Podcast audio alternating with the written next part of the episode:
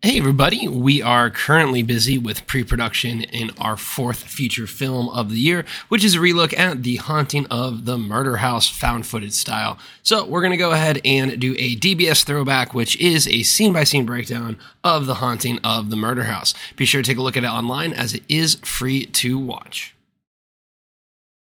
Hey, everybody, welcome to DBS Films Podcast. My name is Kellen. With me, as always, is my brother Brendan, and together we make movies with DBS Films. So, in today's episode, we're going into part two of three for a scene by scene breakdown of The Haunting of the Murder House, which is our newest feature film. You can watch it on Tubi. You can now watch it on YouTube for free. You can also rent and buy it, support indie film on Amazon as well. And we also have The Girl in Cabin 13 and Into the Forest for free on Tubi. We also have plenty of other movies. So be sure to check out our website, join our Discord. We make movies for our fans with our fans. So if you ever wanted to be in a movie or be more access behind the scenes, that is the place to be. So the hunt in the murder house you know i'm having a great time hopping in going scene by scene with this because i think it really highlights the improvement that you get and i think one thing i just you know before we hop into this episode just kind of want to talk about the ability you now have to have multiple scenes that are supposed to accomplish the same task I think it took us a while to understand kind of the task of these scenes in the sense of this is a downbeat, this is a pop scare, this is going to be plot or stake in the sense of building these.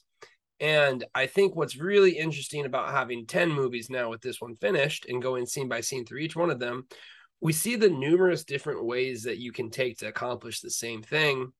And you see what works and you see what doesn't work. And I think one thing I want to kind of mention before we hop into this is if you make 10 films, or you make this amount of films, you just become incredibly tactical you really do understand just the little moving things, what needles kind of working and improving. It kind of goes back to what we're doing. We're essentially split testing our movies with the scenes and what's working and what's not. So once we get to something like the haunting of the murder house, it's just so much better. More so because we found the ways not to do it, and it's really unlocked the ways to do it. So you know, when I'm going through the scene by scene breakdown, I kind of get a feeling of like, yes, you know, this is the heightened version. If I look at a little piece from here, a little piece from here, a little piece from here, put it all together, that's our better scene now. So, you want to talk about that before we hop into and why it is important to finish your product, do something like this because it's going to provide you way more experience, and that's the most important part if you want to have a long term filmmaking career. Yeah, it's really uh, it's twofold. Number one, you know, I'm able to look at this and take what I like and what I didn't like and give myself like self analysis. And I'm my harshest critic. So I'm like, all right, look, I think we did this well. We can do it again and just do it better. Or this was poor. Let's figure out a way to fix it. The second thing is, you know, we get feedback from, you know, the audience. And this one has thousands of reviews. And I could try and, you know, reverse engineer what did people like? You know what do people not like? What can we you know fix and take away you know the bad and just try and change it so that you know the audience has a better engagement with the movie? Um and this is just one of the reasons why we do a lot of movies. It's why we upload a lot of movies and it's why we do 2.0 versions of this movie uh, of all our movies. If we were to do a 3.0 version of the murder house which we're probably going to do next year you know i could already see different scenes that we can move around, different production value things that I could do to make this a better movie. Um, so these are just all things that you get from uploading movies, and you have to make a lot of movies, you have to upload a lot of movies, and you have to get feedback and reviews from your movies.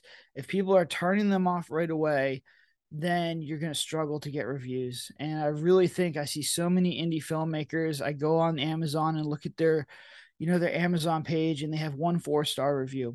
It's like, yeah, it's a four star, but you really got to be in a couple hundreds of reviews to really get that feedback that you need. You can't just have one or two reviews because you don't know if they're outliers. You really want to have, you know, hundreds and hundreds of reviews. You can print them all out. You can look at them. I read pretty much every single review, and I try and figure out like, you know, how do we make this a better product, not only for myself, um, how do I get better, but how do we make a better, you know, product for our fans? Yeah, that really is the case. And you know, having the Discord now, having the super fans, it's insane how much feedback we can get. They've already altered the beginning of the uh, intro to the Murder House when we first um, had it out. So there's just so much value that you get from reviews.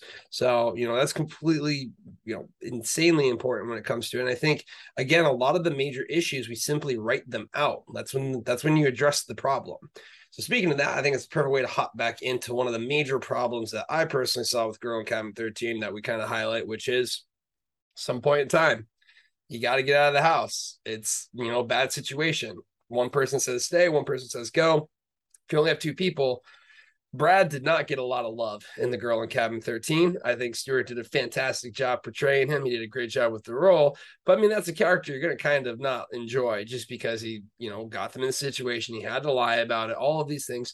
Maybe we could have fixed it a little bit if we were, you know, different creative when it comes to the screenwriting. But I think we really solved that issue, which is where we're picking up now. And basically, they had just faked the um the light scare where it shatters and they basically said, you know, you need to. So Harper's like, you need to stop faking it. Kai's like, we need to fake it. Dylan's basically, you know, he's a little bit nervous. And then myself as Kel, I'm kind of just excited, showing that things are moving in that direction. So I'm supporting Kai for the most part, but I'm supporting in an indirect role. I'm just kind of a barometer of the success that everyone's having to kind of push that motion forward. So we get that. And we basically, in that scene, established that we're going to try and get something on the EMF reader for you, Harper. But if we don't get anything, we're immediately faking this. So you add a stake to this next scene, but you also add plot to it.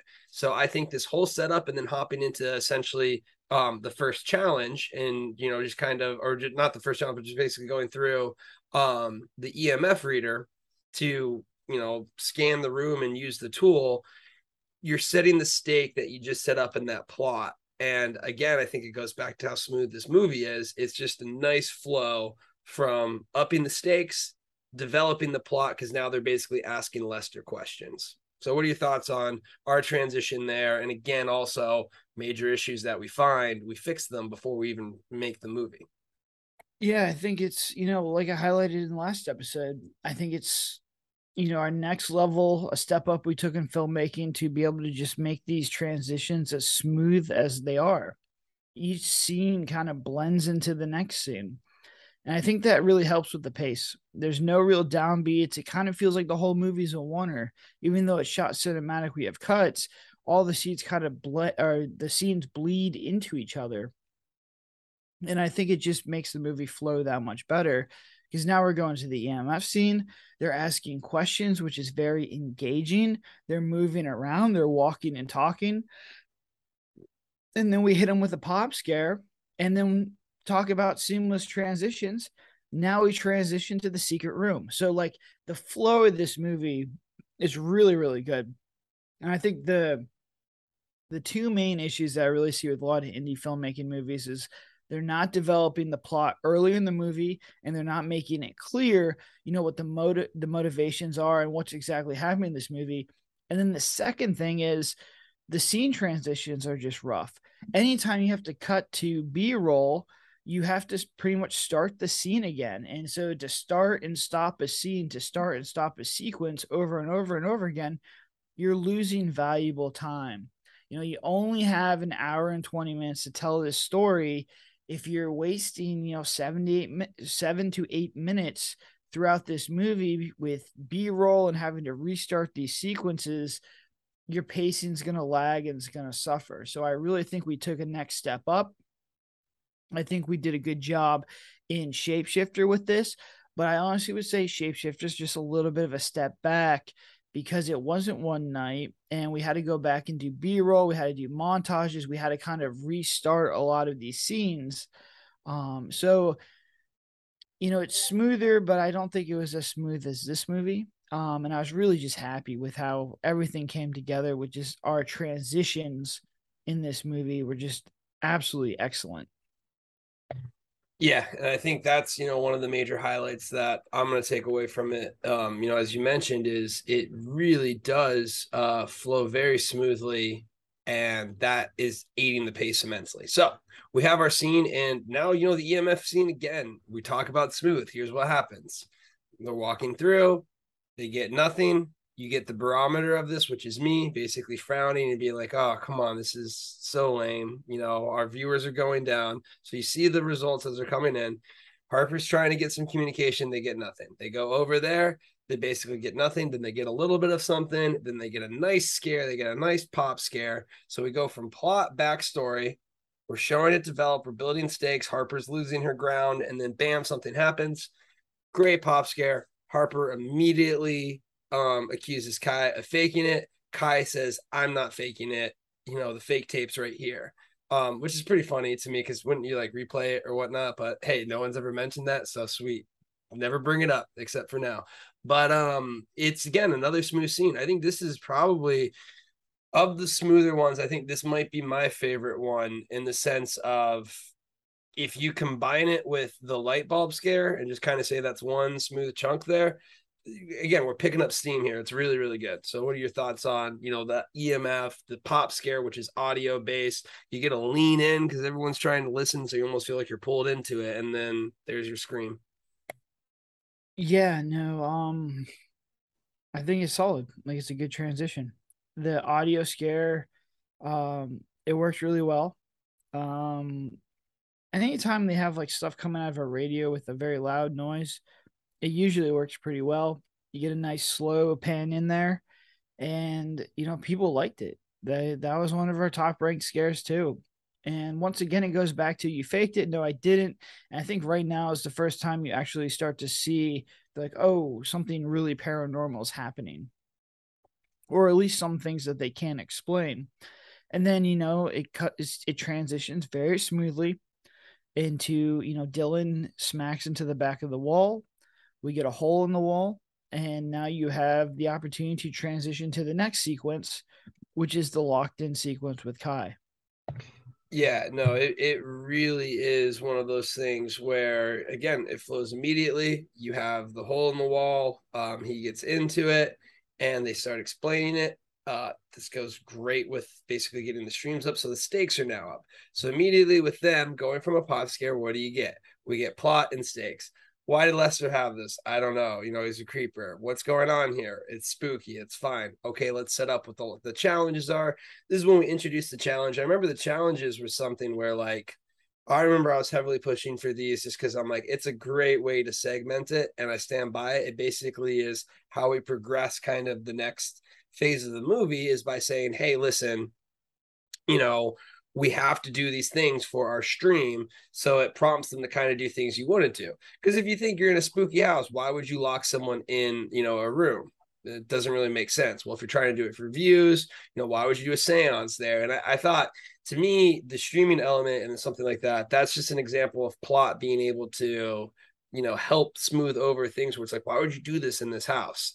So i really do feel like you know we have their attention. It's making sense established the plot there, and now we're upping the stakes again by actually locking him in there.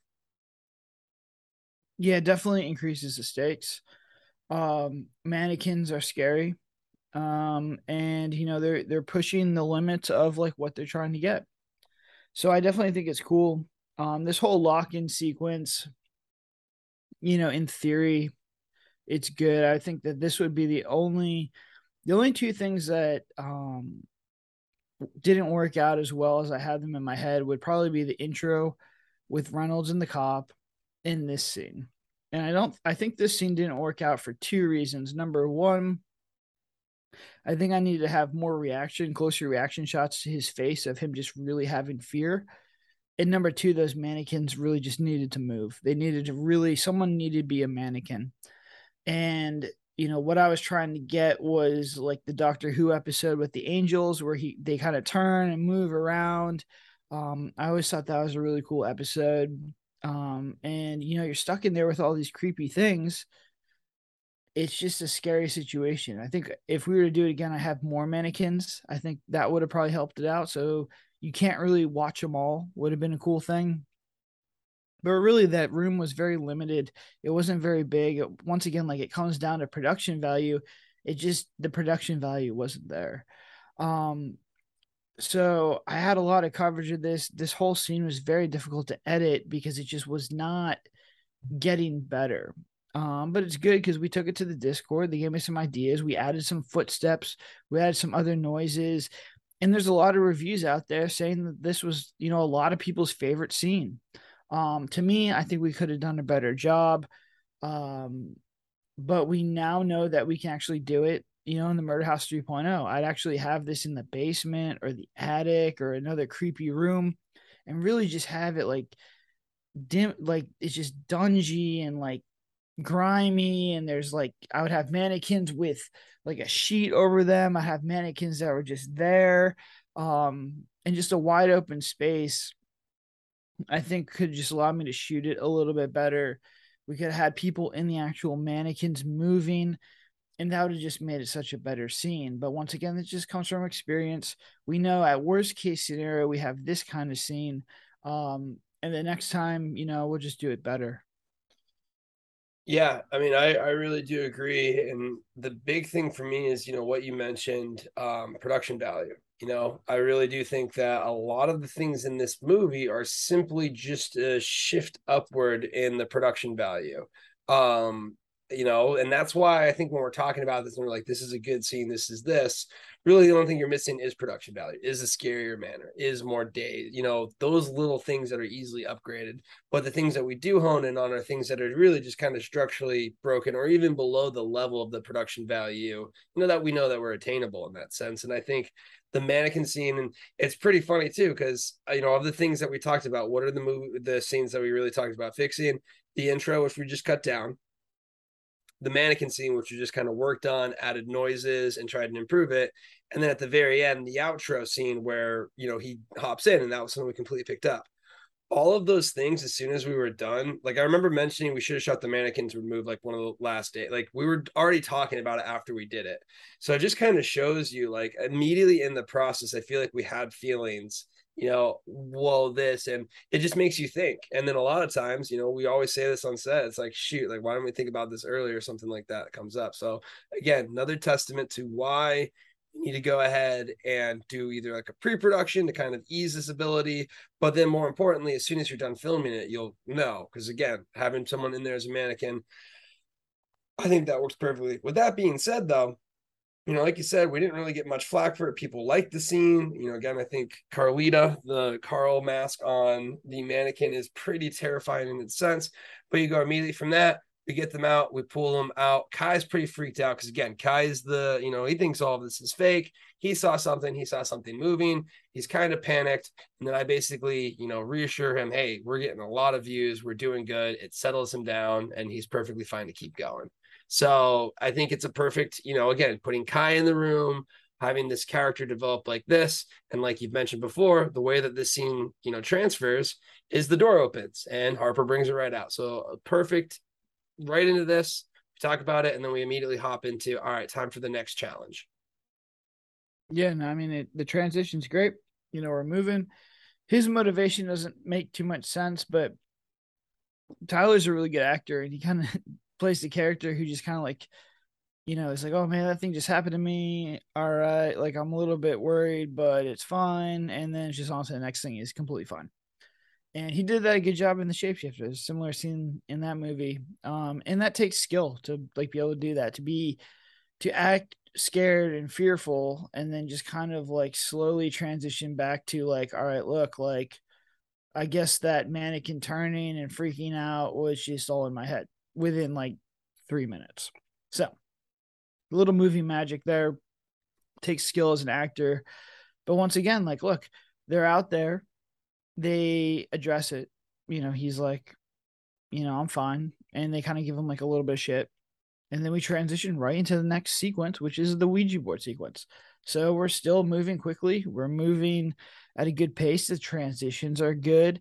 Um, and it's just like once again it's just a good well-paced movie i'm really happy with how this all you know was handled i just think the ouija board should have been done before the lock-in sequence and i don't know if you would have been able to light it on fire like we did which i really liked but it you go from a very intense scene with the lock-in sequence to the Ouija board, which takes a long time to develop. I think we kind of lost a little bit of stuff here, where I would have rather had the Ouija board in the beginning and then it start to move. Um, or maybe like after the light scare, and they think that you know they're work they're moving the Ouija board, um, and you think that's fake, but it turns out it's kind of real. I think would have been a better sequence because it's just like they're just off to go from this crazy lock-in sequence to Ouija board, which is really just asking. There's not a lot of stakes with the Ouija board until it catches on fire. Um, it just felt a little bit off, and there's a lot of reviews saying like, you know, the movie was very fast and upbeat until we hit that Ouija board scene because it does take a long time to develop. Yeah, I I do agree. You know, I know the Ouija board was always something, and with the challenges, we're like, this will be good. I was confident with my pyrotechnic capabilities that we could achieve the the fire look, and you know, you do magnets again to have it move. There's very good practical effects. I think this scene to me highlights production value. Again, you know, something we can easily scale up you have a spookier manor you have something with a larger room you put a bunch of candles around there which was kind of the idea. Maybe you have things move like i mean honestly you're just in the circle and you pull a chair and the chair moves. What was that? That was really spooky. Like there's a lot of little things and i think to me the ouija board was where our production value kind of showed the most um just where we're at. And yet we pulled it off to a really good degree because i mean we're in the middle of a garage you know if you look at that scene like that's just in like a normal garage and you don't really feel that. Like i honestly i don't even notice the garage door that's directly behind dylan that's like right there. It like doesn't take me out of it. I am engaged. I think the big thing with this one is it's so slow to ask a question and this might be for horror ones. I don't know. Maybe i need to watch ouija like i didn't watch much ouija stuff before we did this scene but like I mean, we were spelling stuff out and doing this, and like was there a proper way to just have them talk faster? Because I think the problem to me is we either ask one too many questions or that whole development. Because the the slow part, I mean, it's funny because even Kel is like, "Would you guys just shut up and keep progressing?" So it's almost kind of like that. I think we got caught up um in again just progressing dialogue, and it's the same cuts back and forth. There's not really much movement.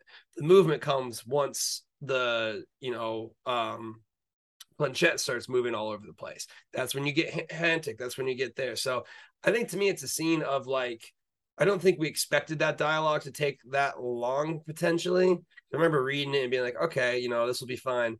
I think it's something where like now that we know, and you know, like you said, I think anytime we have a Ouija board scene from now, we know we can make a successful one. Yeah, I think um I think the issue is just it's right after that lock in sequence.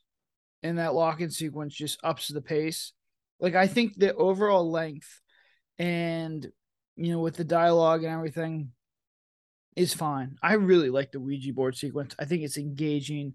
You know, you're showing things. There's different cuts in there. It was just a very well edited scene. It just needs to be earlier in the movie it just takes a step back with the stakes. And I think that's why it seems longer, is because you're like, oh, well, we just had this gnarly scene with uh, these mannequins popping out and attacking this dude. That's what I want to see. And now we're going back to, all right, is this board gonna like kill me? Is this board gonna, you know, go crazy or do anything? And yeah, it does go nuts, but it, like, I'm not scared of a Ouija board. I'm scared of mannequins. So you're going, it's in the opposite order.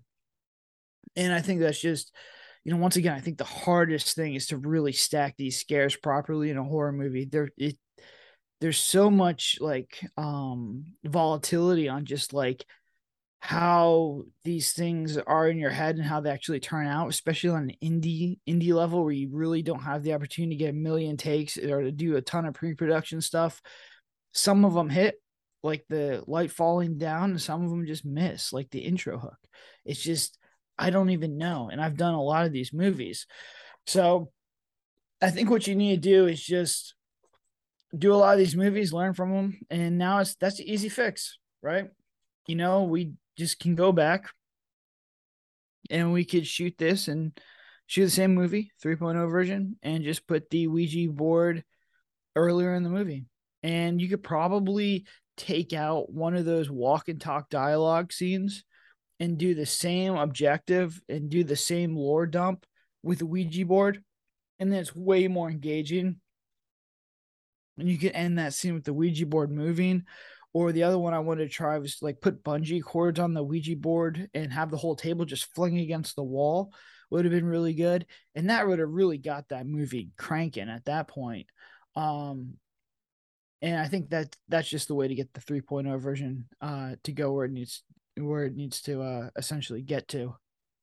Yeah, no, I, I can see that. I think the big thing with the placement here, as you kind of mentioned, we led with this becomes the real active hook. You know, this becomes everyone witnessed something that is not explainable, even as much as Kai likes to say there was candles there, which goes back to his amazing ability, as you mentioned, to just immediately brush off what he just saw, and it just it works. Um, but essentially, you have that happen. So Ouija board bust into flames. Again, great scene, great scare. You're back at 100% in the sense of this going, and now you have the active element to it. So what happens here? The characters play out their dynamics. You have Dylan, I'm getting out of here. Dylan goes up to there. They basically all come up and they're like, what's going on? And again, if we set them up correctly, Harper, this is amazing. We just saw paranormal. What is this? Kai, we're going to be rich. And both of them are kind of feeding off that to be like, hey, let's talk this out. So the first thing they do is disengage, you know, try and be like, hey, listen.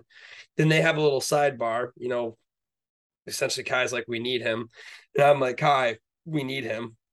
So this pre- presents it, and this is what we kind of talked about, where the best light to almost present to gaslight is to have three people all slightly pitch in. So if you're the four, if you're the fourth person, three people like, come on, let's do this, and you're the fourth person, I think naturally most people are going to be less inclined to be like, no, screw this, versus if it's this one person or even two people. So what we ended up having is all three of our characters chip in their logical reasons to diffuse the viewer, which again, as you mentioned, is Dylan. Uh, this is a really well done scene. I think it fixes the major error that we had in the Girl in Cabin 13, and I really enjoy watching it. Yeah, I mean, this is a scene that I talked about in the last episode. In every single horror movie, you're going to have the scene where it's should we stay or should we go? And this is right before the climax. And if they leave, then you don't have a horror movie. You won't have a climax. So you have to either remove their ability to escape or give them proper motivation and that's what we did in both these in this or that's what we did with both of those things in this movie we took away their ability to escape by locking them in but then we made sure they had proper motivations and we built these motivations from the f- start of the movie all the way to the end we made sure that you know kai was in it for the money harper was in it for the fame and dylan wanted to get out dylan's the viewer um but I think at the end of it, we just, you know, Harper just railroaded Dylan. Kai just wasn't going to give Dylan the time of day to talk. And, you know, that's just how we addressed it. We just made Dylan opt out and just, I'll go wait by the door. And then until things really started, you know, cranking, um, you know, the, we didn't have to really worry about, uh, you know, them leaving. So I think we addressed it well. Nobody really brought it up in a negative way like they did in you know some of our other movies but once again we put a lot of work into this we knew this scene was coming we tried to you know have little breadcrumbs from start to finish.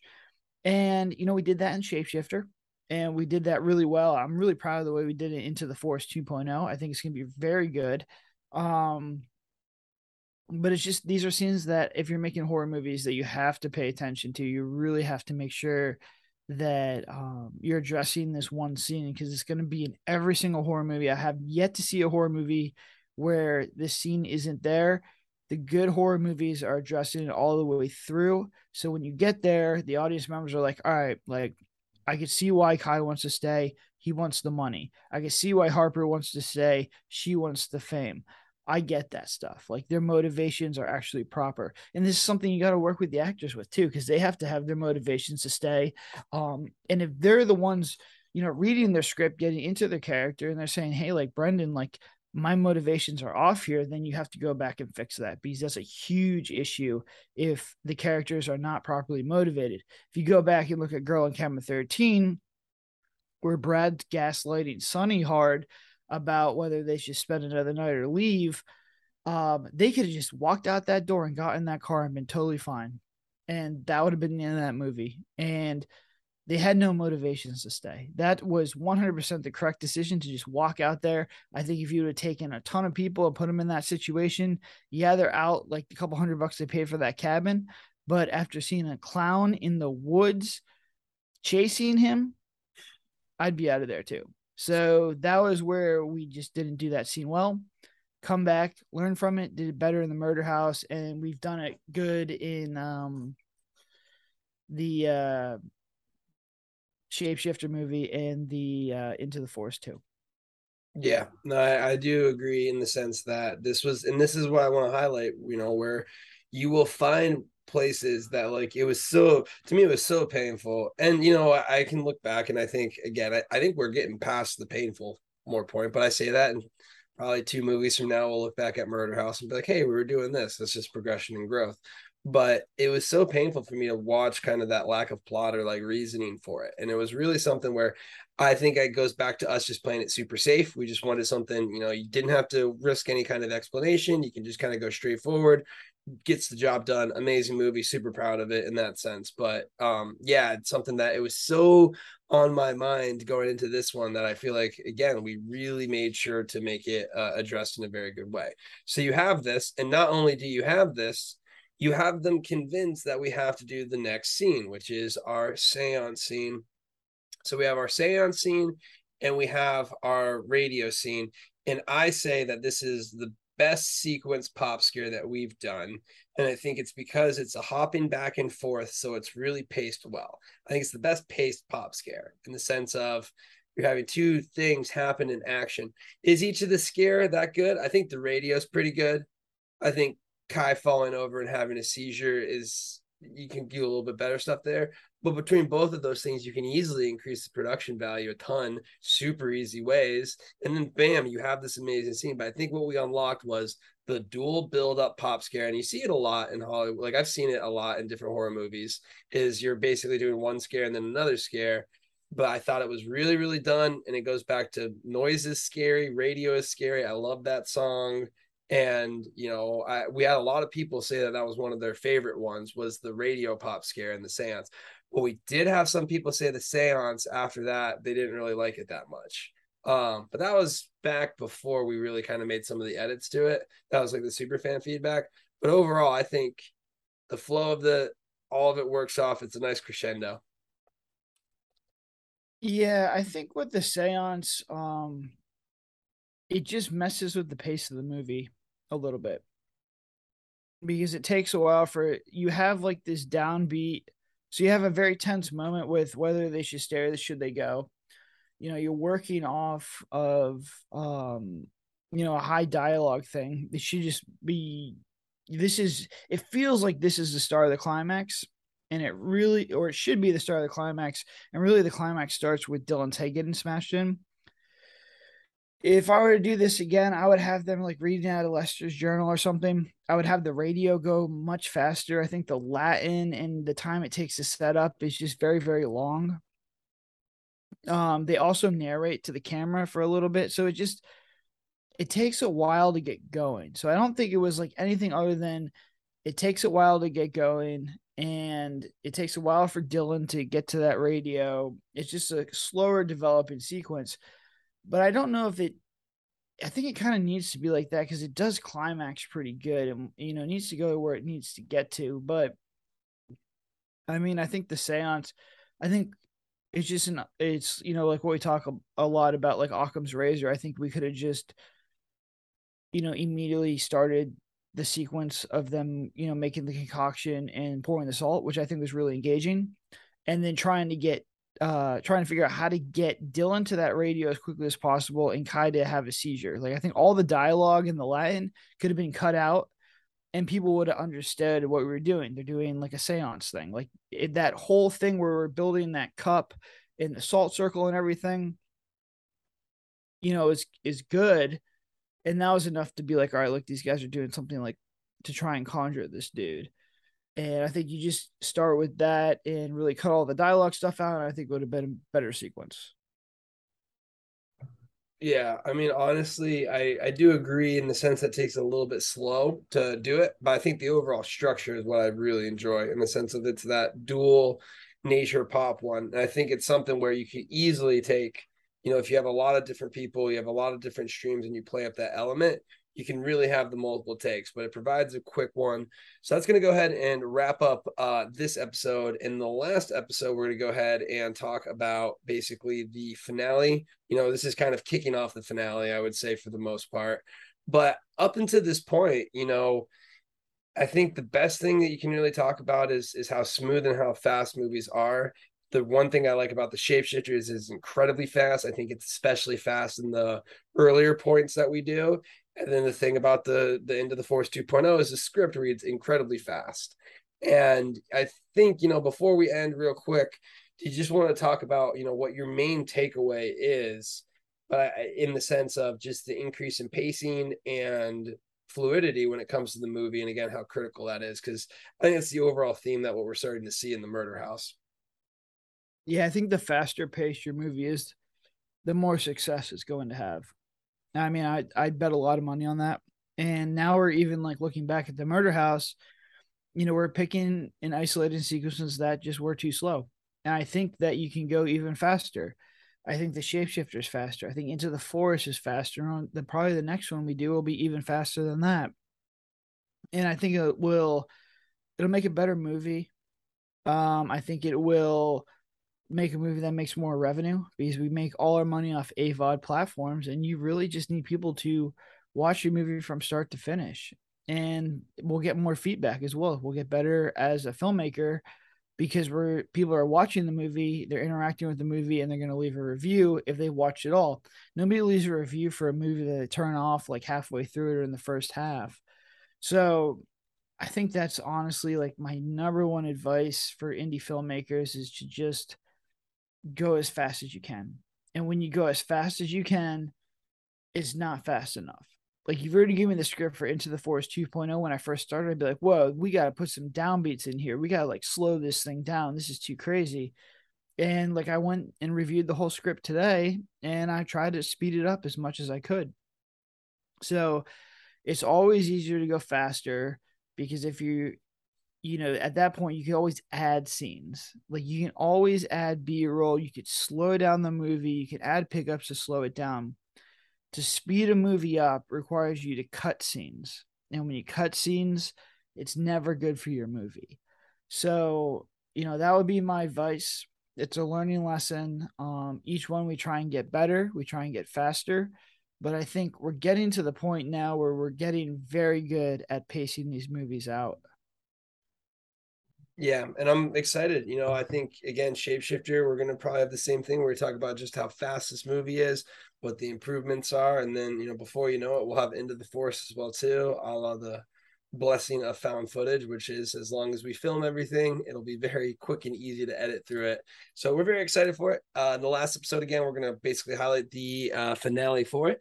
But until then, be sure to take a look and find us online. DBS Films, our Discord channel is a place to be because we make movies for our fans, with our fans. So if you ever wanted to be in a movie, you can have the chance to because we have open auditions. But until then, have a good one.